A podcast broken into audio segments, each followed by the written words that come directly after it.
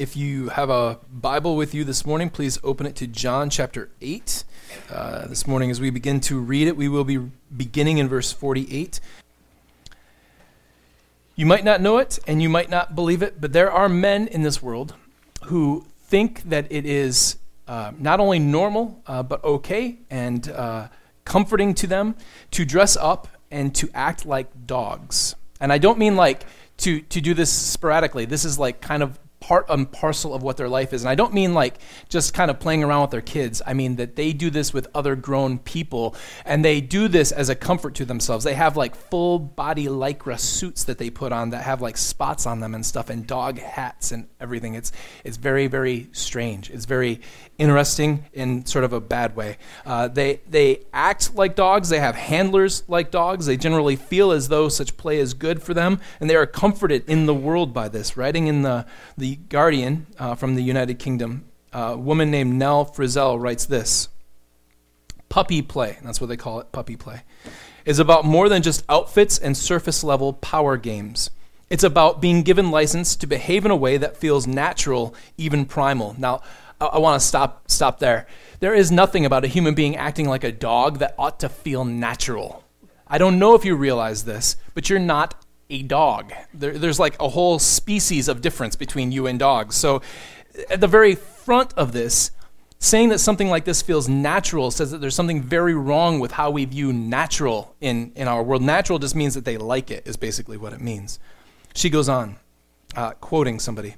You are not worrying about money or food or work, says Tom, who works as an engineer and a theater. It's just the chance to enjoy each other's company on a very simple level.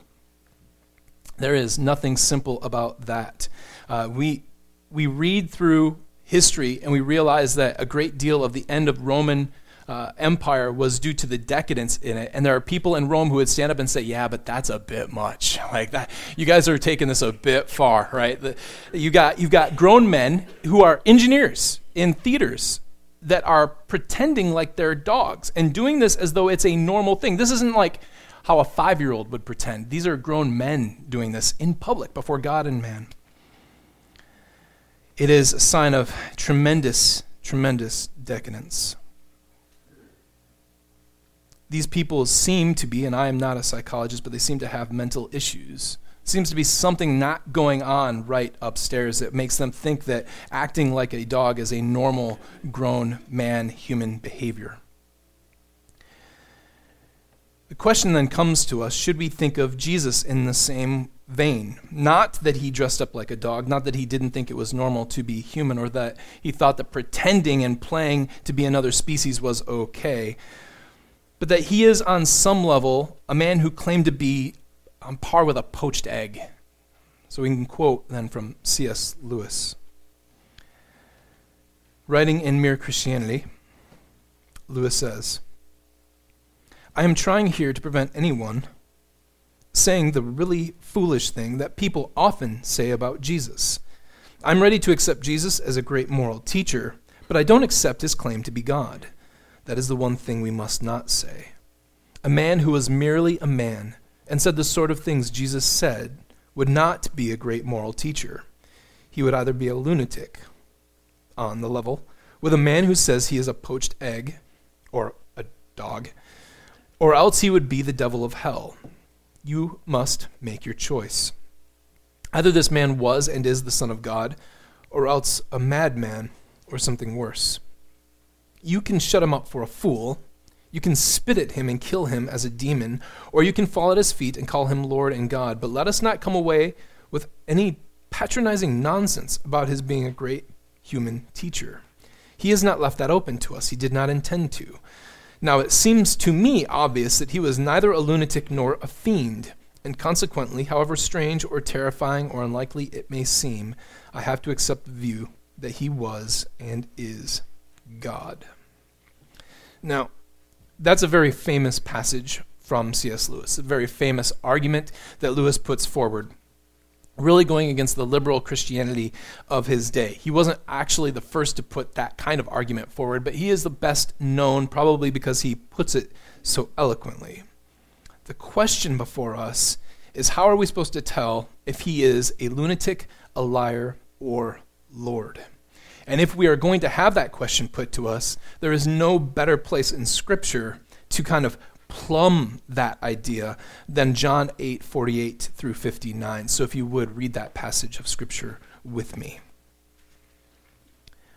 John 8 48.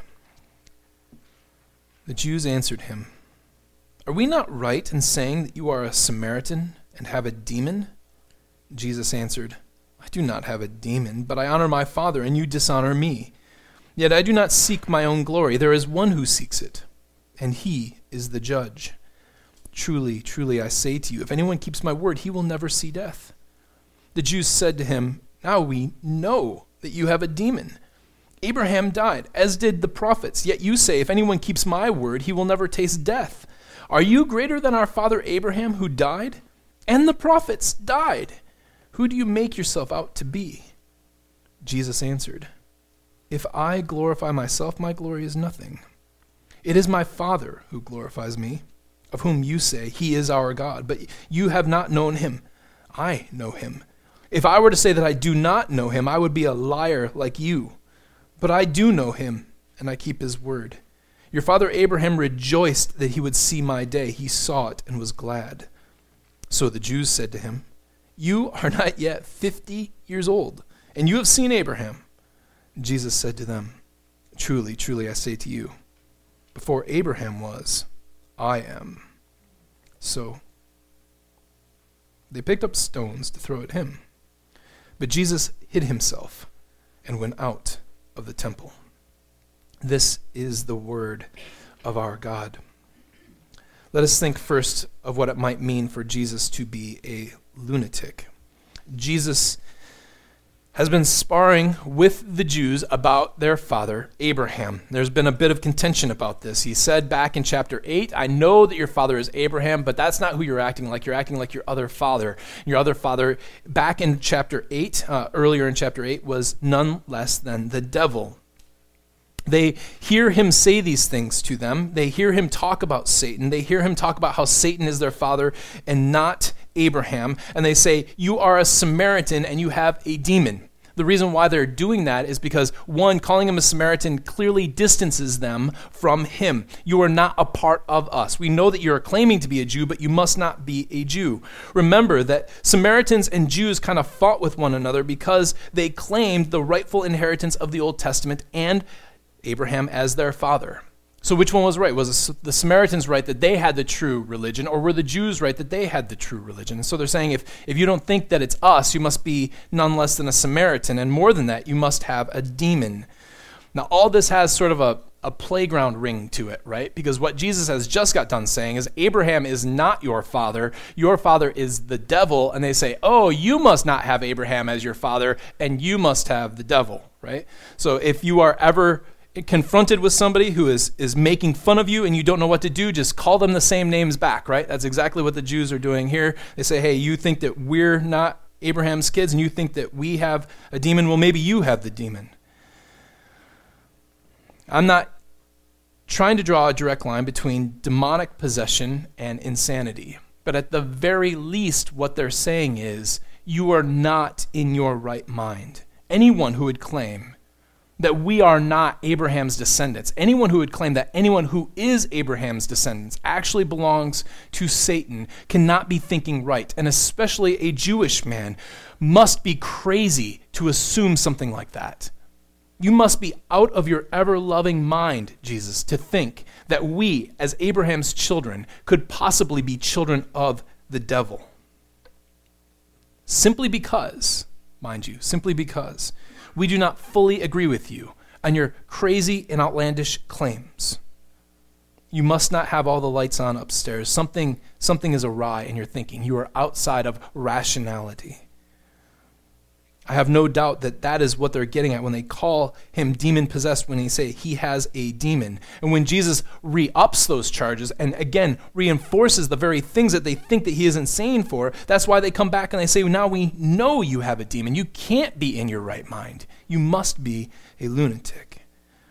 Notice what Jesus does here. He simply and patiently reaffirms everything that he has said. He doesn't come back with a, a very demeaning remark to them. He comes back and he simply reaffirms everything that he has said. He says, Listen, I, I don't have a demon, but I honor my Father, and you dishonor me.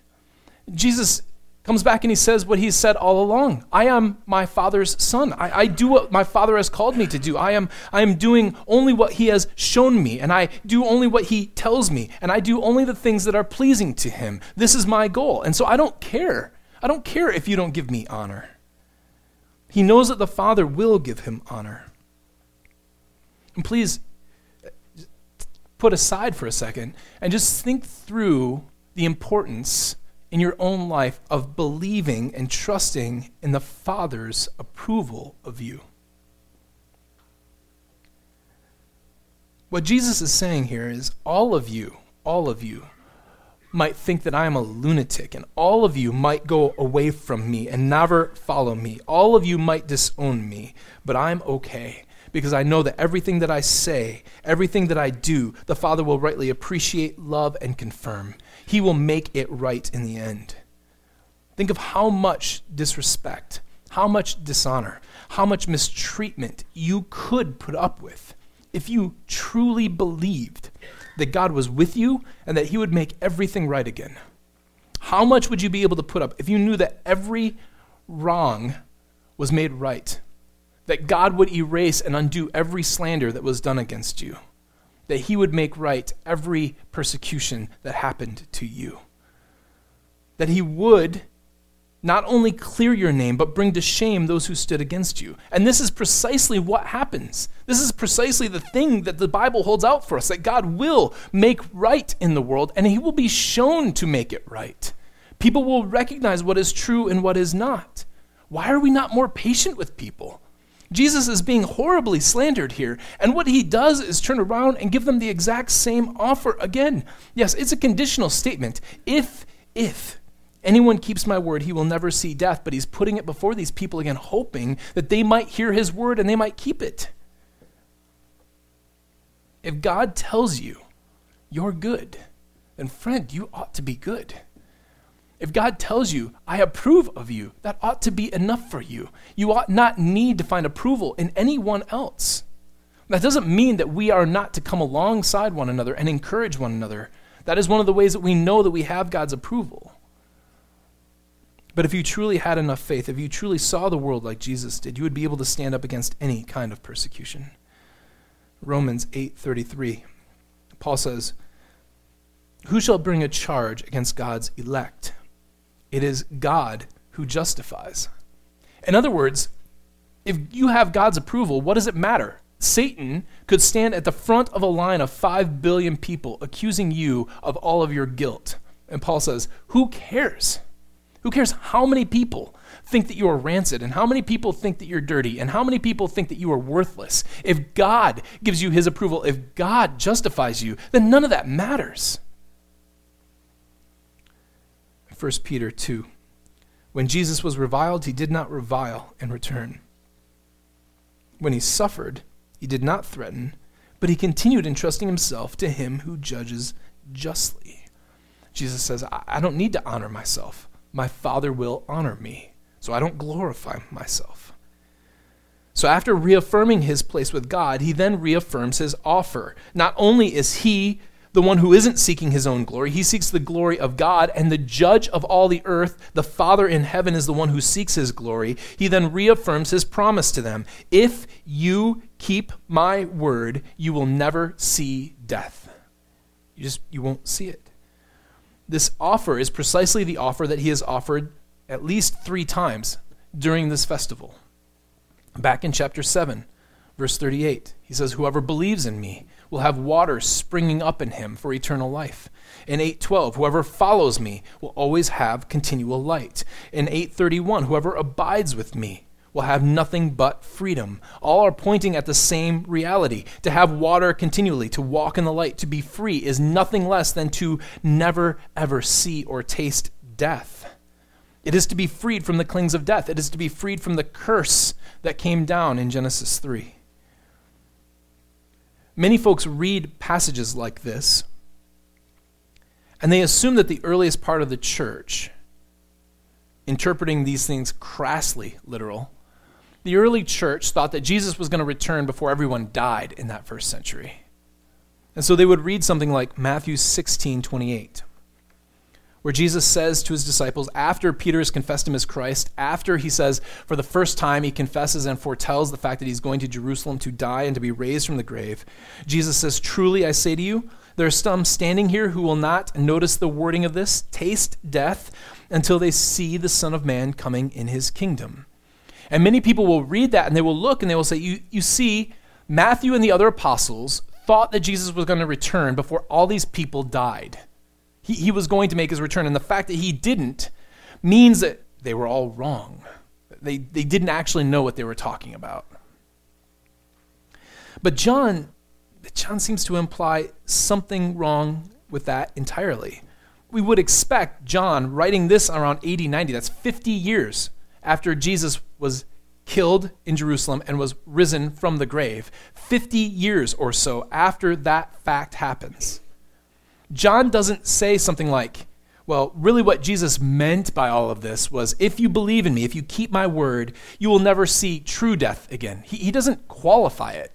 He, he doesn't say you won't really, really see death. You might see kind of a part of death. You might experience some of death. You might kind of taste it a little bit, but, but you're never really going to have it. No, John instead of doing what we would expect somebody to do, who is living at the very end of the first century and toning down Jesus' language, ratchets it up.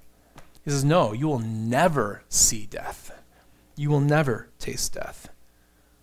So we can interpret this in a literalistic fashion, meaning that the people who are standing in front of him would never actually die.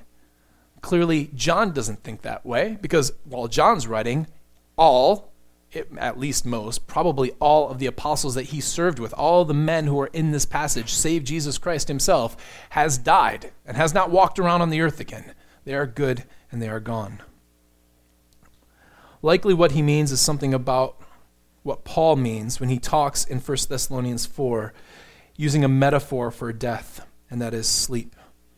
In 1 Thessalonians 4, Paul writes this don't want you to be uninformed, brothers, about those who are asleep, that you may not grieve as others do who have no hope.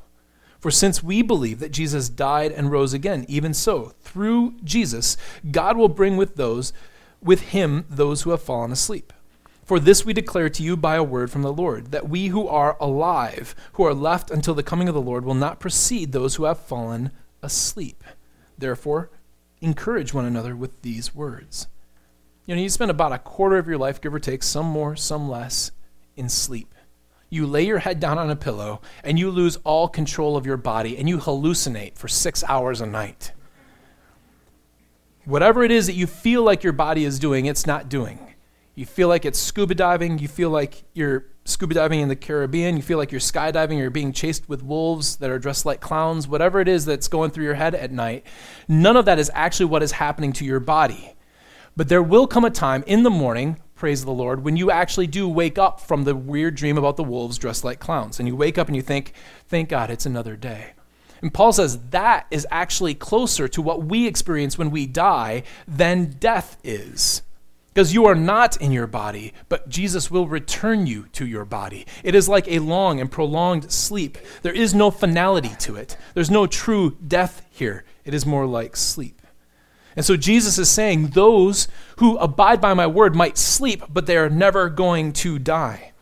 And how great must Jesus be to make an offer like that? Think of the gall of someone to be able to proclaim something like that. He's not saying that I have been given the secret to make you live forever from God, but the secret is simply you do what I tell you to do. What I speak, you do, and that will make you live again. Here is long life in a bottle. So follow me, trust what I say, believe in me. It is either crass arrogance of some, some, someone who must absolutely be insane, or it's a promise of a man who has power. Great power. Power over sin, power over death, power even of life itself.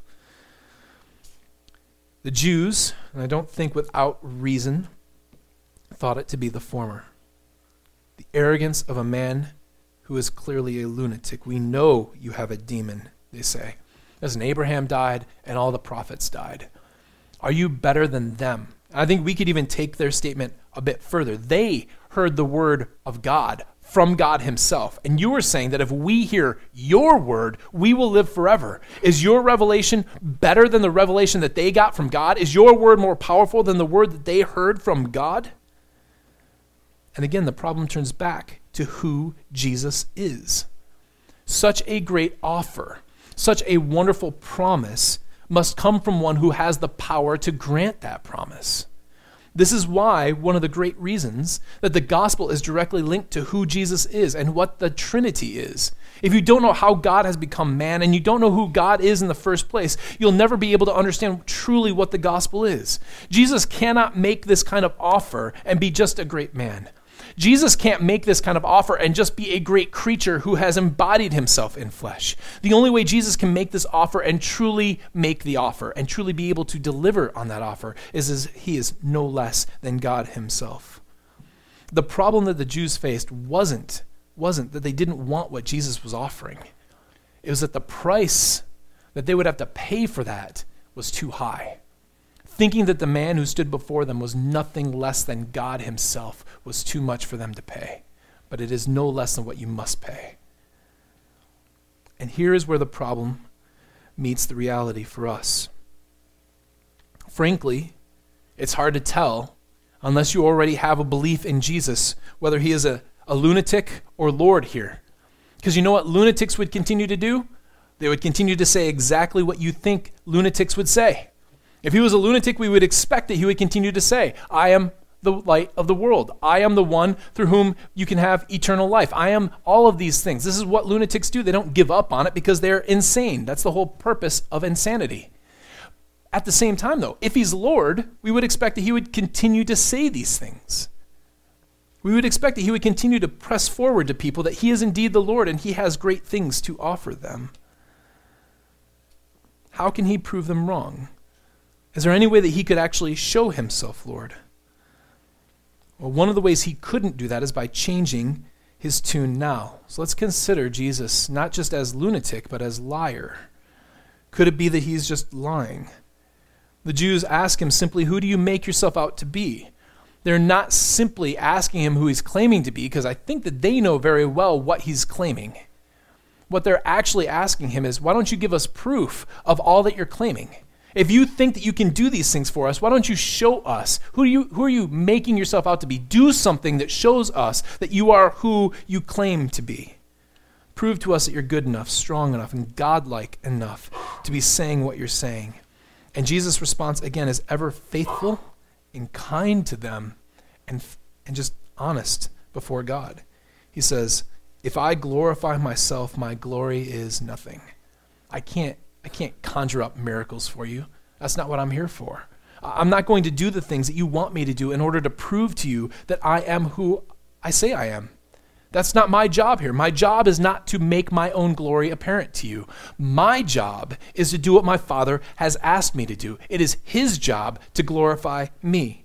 The Father will give Him glory in time, and Jesus is content to wait for that.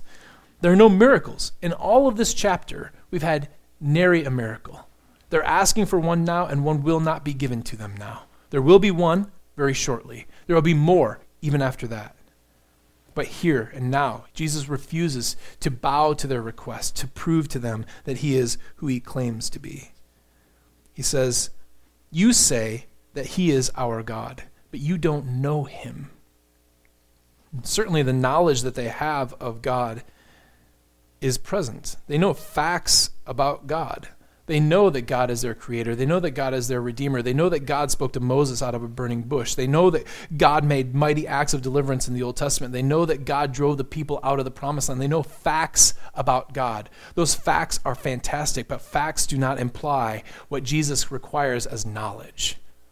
You need facts to know God, but that's not true knowledge of God. I'm pretty loath to use the word relationship because I I just feel like it's abused quite a bit, especially in Christianity, but I, I don't know of any other way to put it. You have to have an abiding relationship with Jesus and God to know Him the way Jesus is claiming you are to know Him. Just having facts in your head is not enough. Jesus knows and has experienced everything that they say about God that He is Creator, that He is Father, that He is Savior, that He is Redeemer, that He has done these mighty acts of deliverance. Jesus doesn't know it the way Abraham experienced, and He doesn't know it the way Moses experienced, and He doesn't know it the way David experienced. He knows it in a completely different way, but He was there. He experienced those things. He knows truly who this God is. Again, Jesus always does what is pleasing to the Father. He always does what he sees and always does what he is told. So Jesus knows the Father intimately. And So Jesus can't start to say otherwise. He says, If I were to say that I don't know him, I would be a liar like you, but I do know him and I keep his word. He says, I can't be a liar about this. I, I, can't now change my tune and start saying that I don't really know the Father or that, that I am just like you people. I, I am not like you. I know the Father, and I can't say otherwise. If he were to change his tune, he would either have been lying before, why would you believe what he said?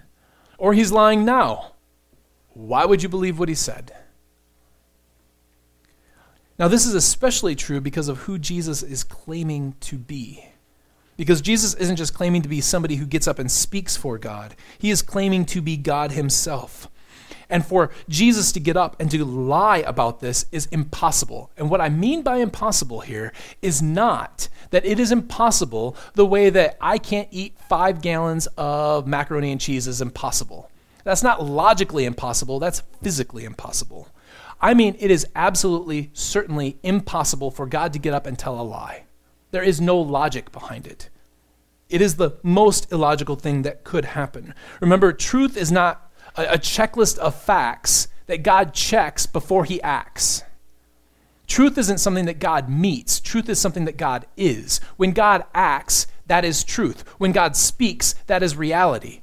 When God says, huh, there's Jupiter. I, should have called Jupiter into existence. I'll, just say, hey, there's Jupiter. And there's, no, he says, hey, there's a planet named Jupiter, and all of a sudden there is a planet named Jupiter. When he speaks, reality comes into existence. When he opens his mouth, that is now reality. That is truth. Because what he says is what creation is. What he thinks is what reality is. So for Jesus to get up and say, I'm not God, or I don't know the Father, means that the reality that has been painted by God is no longer a reality. It is the undoing of everything that God has done and that God is. Because reality is the result. For him to lie means that reality is a lie and that it's not real and therefore doesn't exist. He is the one who upholds the world by the power of his voice. If he were to lie, all of reality goes spinning out of control. There is no more reality. The most illogical statement that we can think of as human beings is something called the law of non contradiction. You can't say that A is not A. There's something more fundamental than that, and that is that God cannot lie. He cannot speak something that is not true. Jesus says, I can't lie. And if he is true, he cannot be a liar. So we again find ourselves in this sort of unenviable position. If Jesus is who he claims to be and can do what he claims he can do, then he would do precisely what he's doing. He would say, I am who I am, and I can give you this if you abide in my word. But if he's a liar, we would expect that he would continue on lying. There's no reason for him to stop now. He's already fooled a whole bunch of people. If he's a lunatic, we would expect him to go on being a lunatic. How are we to know? How are we to know that Jesus is truly Lord? That brings us to the third point, which you might have guessed is Lord. Jesus reaffirms that the problem isn't really a problem. It is possible for you to make the right choice here. It's possible because other people have made that right choice before. And he doesn't go back to a common example. He doesn't point at his disciples. He goes all the way back to Abraham and he says, You know, I know you guys are fighting about this and you don't understand me rightly, but there's a guy who's really important that you seem to really like, and that's Abraham. Notice how he speaks about Abraham here. He says, Your father Abraham. Again, so kind. Now, you can read that and you can think, ah, what, what he means by that is he's being sarcastic. I don't think he is. I think he's saying, you want to be children of Abraham so badly, then act like him. Your father, Abraham, saw my day and rejoiced. He saw it and was glad. There is precedent for believing in Jesus as who he is, and he goes all the way back to the founding of the nation in Abraham. The question is what did Abraham see? What did Abraham know? And how did he precisely rejoice in this? Remember in Genesis 1, God creates everything perfect and good, and He is with His people in the garden. There is presence and there is blessing. They have everything that they could possibly want. But when they fall, when they sin against God, two things happen immediately. One, they are cursed by God and two, they are thrust out of the garden. They are thrust out of his presence, and they are not allowed to enter back in. The remaining chapters of the book of Genesis, up until the calling of Abraham, are simply playing out the very fact of this rebellion and what it means before God. They are distanced from God. He is not with them anymore, and his curse lies upon them. So you have Cain and Abel, and the murder of Abel by Cain. You have the lineage of death in Genesis 5. You have the coming flood, which is salvation, but is also damnation for the vast majority of humans on earth, and plants and animals as well. What you have is a God who is angry with his creation, who is angry with what has happened, and wrath being poured out upon them. Even in the Tower of Babel, they are trying to get close to God, and God says, No, you can't be close to me. You can't be near me. And he scatters them. There is no blessing, there's only curse. There is no nearness, there is only separation. But then, oddly, he shows up to this one guy and he says, Now listen, I will make you a great nation, and I will bless you, and I will make your name great, so that you will be a blessing. I will bless those who bless you, and him who dishonors you I will curse, and in you all the families of the earth shall be blessed. God comes near to Abraham where there was only distance before, here he comes near. So near, he says that the way I am going to relate to all the rest of the world is how I relate with you. How they relate to you is how I will relate to them. There is nearness there, and there's also the undoing of curse. To think that the undoing of curse does not mean to Abraham the undoing of death is to simply misunderstand what the curse was in the first place. To hear God saying, I am going to bless the families of the world means nothing less than death is over. Now, Abraham doesn't know how that's going to work out. He knows that it's going to work out through one of his offspring, which is why he is so concerned with the fact that he doesn't have a true offspring. He says, I, I, I know that you've made these great promises to me, but I don't have an offspring to pass it down to. Eleazar of Damascus is the one who's going to get everything. And God says, No, no, no, no, no. I will visit you. And Sarah will have a child. And he laughs. He laughs because it's somewhat stupid. She is super old, and I am super older. And, and we just can't have kids. But he also laughs because he's rejoicing. God is going to do it. He will give us a child. We will see the offspring. We will hold him with our hands, our very own child, the one who is going to bring forward all of the promises of God. God will make that true.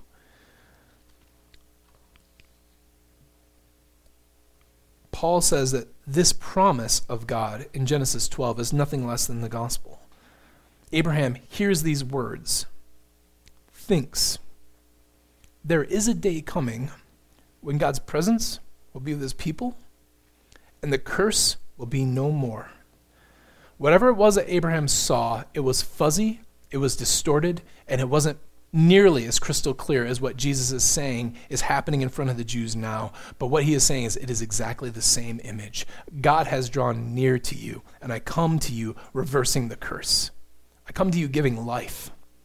Abraham saw that, and he rejoiced in it. Be like him. They respond to him Listen, man, you're not even 50.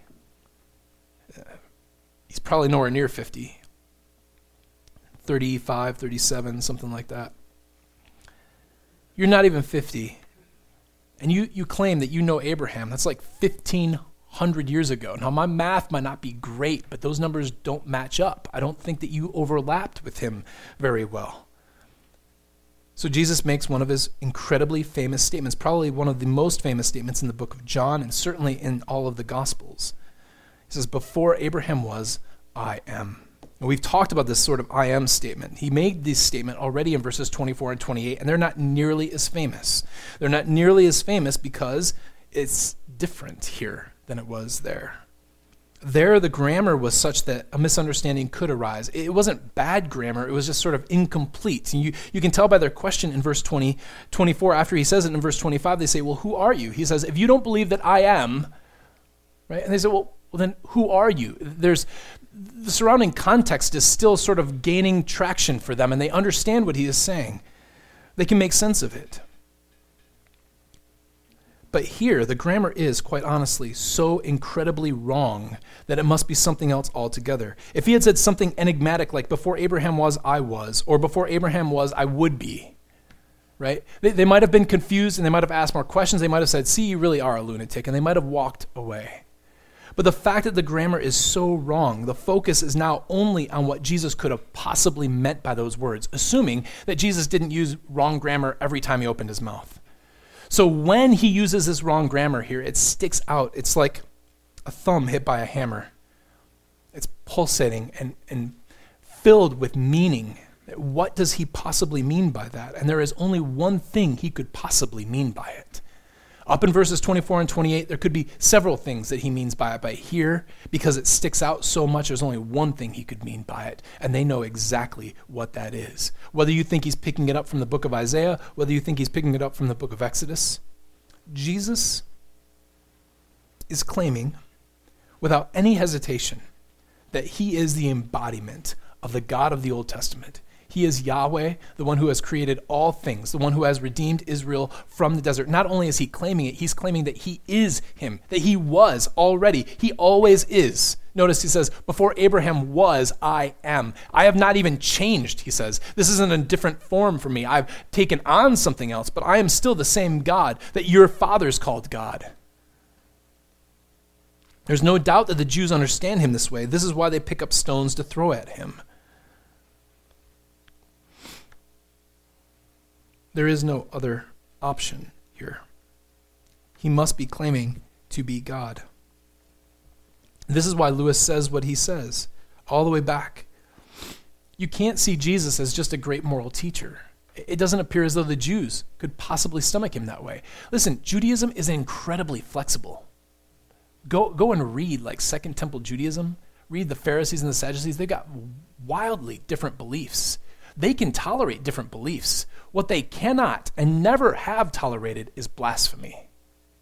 This is what gets Jesus in trouble. Not the fact that he's coming and preaching good works, not that he's coming and preaching moral things. What gets him in trouble is not being a good moral teacher. What gets him in trouble is he's either a lunatic, he's a liar, or he's Lord. That's what gets him in trouble.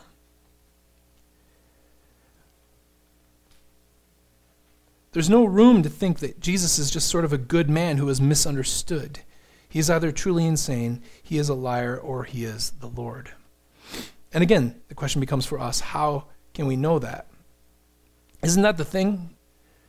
Is Jesus Lord? And if so, then we should listen to what he has to say. If not, we brush him off into the dustpan of history and we find somebody else to cling on to. And frankly, if we're being honest, the safest bet, given where we are in John, is to think that he is not who he claimed to be. After all, how many times has God ever enfleshed himself in human form? How many times has God come down to earth and presented himself and done miracles like this? It just hasn't happened. You can look back through the Old Testament. It's just, it's not there. This kind of reality is never present. The safe money is on its not being true outside of some incredibly good proof. So, do we have that incredibly good proof? How would we test his claims? We could try and do what he says and see if that works. So we can try and, and believe and abide in his word and see if that works, but that doesn't really work because that's what we're trying to prove in the first place, so it doesn't work. So we gotta we gotta do something else. To claim that you have the ability to grant people life means no less than having the power over life and death. It means that you can put a stop plug in death. You can stop it altogether. And that you can let life flow, flow freely, that you have the power to grant life and liberty to all who seek it from you. This is, as we've said, a direct claim to be God on high, to be the Lord of life, which is Ironically, exactly what I am means. It means that he is life itself. He is the very fountain of life. Life flows from him. You can't, you can't stop that. There's no way to kill God because God is nothing but pure life. There is nothing to take from him if you take away his life. He is life. So, what does one have to do in order to show that they're life itself? To show that death has no real claim on him? You might say that he could just live forever. So if he were just to go on living, that would show that he has life in himself and that he never has to die. I don't think that it actually works that way, though. I think that you would never know whether he was actually greater than death because you wouldn't know that he ever overcame it. The same way I will stand up in front of you before God and man and say truthfully, you might not believe it, this is true. I have never once lost a fight to Mike Tyson. Undefeated. Undefeated. It will go on my tombstone. Don't tell Mike I said that. So, that doesn't mean that I'm a better fighter than Mike Tyson. Because I haven't lost to him doesn't mean that I'm better than him. What I would need to do is take a punch from the man, wake up in a coma five years later, and then go back to work, right? I would need to, I would need to do something that shows that I'm greater than him. So, what does Jesus do? He takes everything death has to give him. He goes to the cross he takes all that death can pile on him, all of our sin, all of our wickedness, everything is given to him. He allows it to overcome him. As he says in John 10, I lay down my life, no one takes it from me. He allows death. He stands there, does not fight. As Peter says, he didn't revile, he didn't threaten. He allows it to overtake him.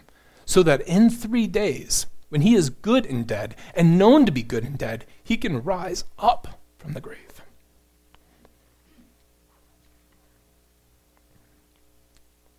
Doing that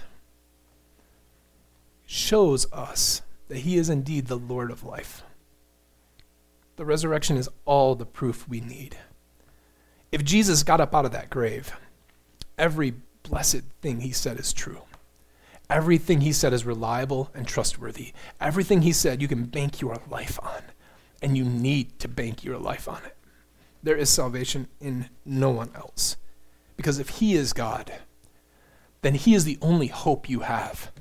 He is the very image of God who has been sent to take our sin away from us, to die a death that we deserved, and to show that He can conquer it in a way that you and I cannot. We will all submit to death, but Jesus will get us up out of the grave again because He has the power of all life, and He has the power over all death. Abide in his word, and you will never taste death. Stand in his light, and you will never walk in darkness. Come and drink from his fountain, and you will have water bubbling up in you forever. This is the promise that he makes you. And you can trust it because he's not insane, because he's not a liar. But you can trust it because he is the Lord. Let us pray.